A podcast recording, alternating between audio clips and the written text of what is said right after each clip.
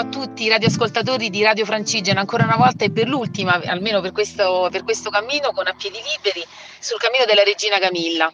Oggi abbiamo chiuso l'ultimo giorno di cammino, siamo partiti da Sonnino dove abbiamo dormito questa notte anche abbastanza bene, in maniera abbastanza profonda, ricordate in una torre, in una torre del centro storico, per andare verso il punto di partenza, il punto che ci ha visto protagoniste il sabato scorso, sabato 29 maggio. Questa tappa è stata una tappa ancora una volta diciamo bellissima, ma quali sono state le caratteristiche principali? Ce le racconta Sara. Ciao a tutti, sì, allora questa tappa è stata, beh, come un po' tutte, sembriamo sempre un po' ripetitivi positive, ma effettivamente questo cammino ha delle tappe molto paesaggistiche, si vede la bassa valle della Maseno e ancora una volta torniamo a vedere in lontananza il mare, il Circeo, le isole, quindi diciamo che camminiamo proprio tra mare e monti. E poi la cosa diciamo che secondo me è stata proprio bella, come anche nella tappa di Valle Corsa, sono stati proprio i terrazzamenti di ulivi, che sono una caratteristica di questo territorio. Abbiamo camminato proprio in mezzo ai terrazzamenti e, e le guide ci hanno, i nostri accompagnatori ci hanno proprio raccontato come venivano costruiti tantissimi anni fa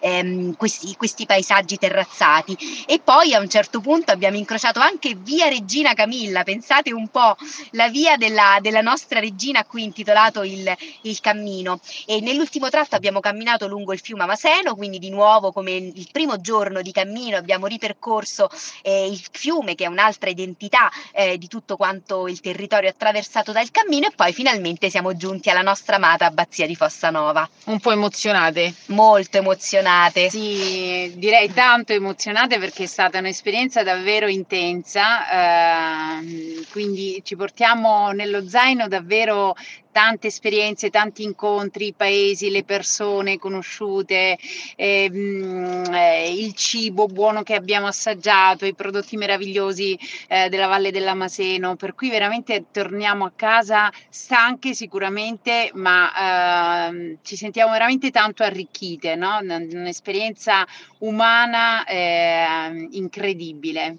Le comunità, le comunità che sono un po' al centro di questo progetto, che ricordiamo non è, un, non, non è un cammino già finito, in realtà questi sono nove giorni importanti in un progetto di costruzione di un cammino, dove anche questa è una tappa di questo cammino che stiamo facendo e che speriamo di lanciare il prima possibile. Mancano ancora delle cose, ve le condividiamo al volo per farvi capire che ancora c'è molta, eh, come si dice, mh, mm, fermento intorno a questa cosa e soprattutto questi nove giorni hanno creato tanto entusiasmo e tante aspettative che speriamo di poter riuscire a soddisfare. Cosa manca ancora? Raccontiamo ai nostri radioascoltatori ascoltatori? Beh, mancano sicuramente l'elenco di tutte le strutture perché il, il, viaggiatore dovrà pur dormire da qualche parte. In questi giorni ne abbiamo testate alcune veramente belle, però abbiamo, dobbiamo adesso come prima cosa fare tutto l'elenco delle strutture ricettive e dei ristoranti dove il viaggiatore può appunto riposarsi alla fine di ogni tappa.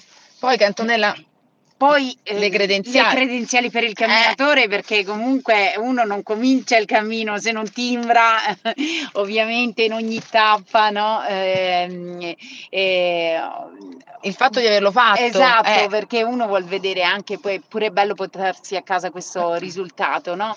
E poi tante altre cose ancora. Mm, Beh, Anzi, sì. invitiamo chi vuole partecipare perché comunque in futuro no, ci sarà tanto da fare anche su un sito dedicato alla Regina Camilla, le tappe che saranno inserite, eccetera. Sì, diciamo che una volta che abbiamo trovato le strutture e che i comuni e il CAI della regione ci, eh, ci valida ulteriormente questo cammino, possiamo già lanciarlo anche perché abbiamo le tracce GPS, in questi giorni abbiamo registrato le tracce, quindi anche se non sarà segnato ehm, sicuramente lo promuoveremo con la traccia GPS perché comunque è facilmente eh, diciamo seguibile anche percorribile anche così. E poi ovviamente con calma alla fine faremo tutta quanta la tracciatura proprio con la vernice, con i paletti di legno, insomma come un, un cammino deve ecco, Insomma, essere. ci sono ancora tante cose da fare, però contiamo di farle veramente alcune velocemente in modo da permettere ai primi camminatori di andare e di vivere questa esperienza Prima unica possibile. che abbiamo fatto noi. Vi salutiamo, abbiamo, vi abbiamo tenuto un po' di più questa sera, ma siamo veramente tanto contente e speriamo di incontrarci. Siete sempre seguiteci sulle nostre pagine social dove tutte queste cose avverranno, e la pagina di A Piedi Liberi, la pagina del Cammino della Regina Camilla e chiunque ha voglia di partecipare, basta che ci contatta tramite queste pagine, noi saremo ben contenti di inserirle nel gruppo di lavoro. Un saluto a tutti quanti da ciao, Liberi. Ciao, ciao. da Liberi. Ciao.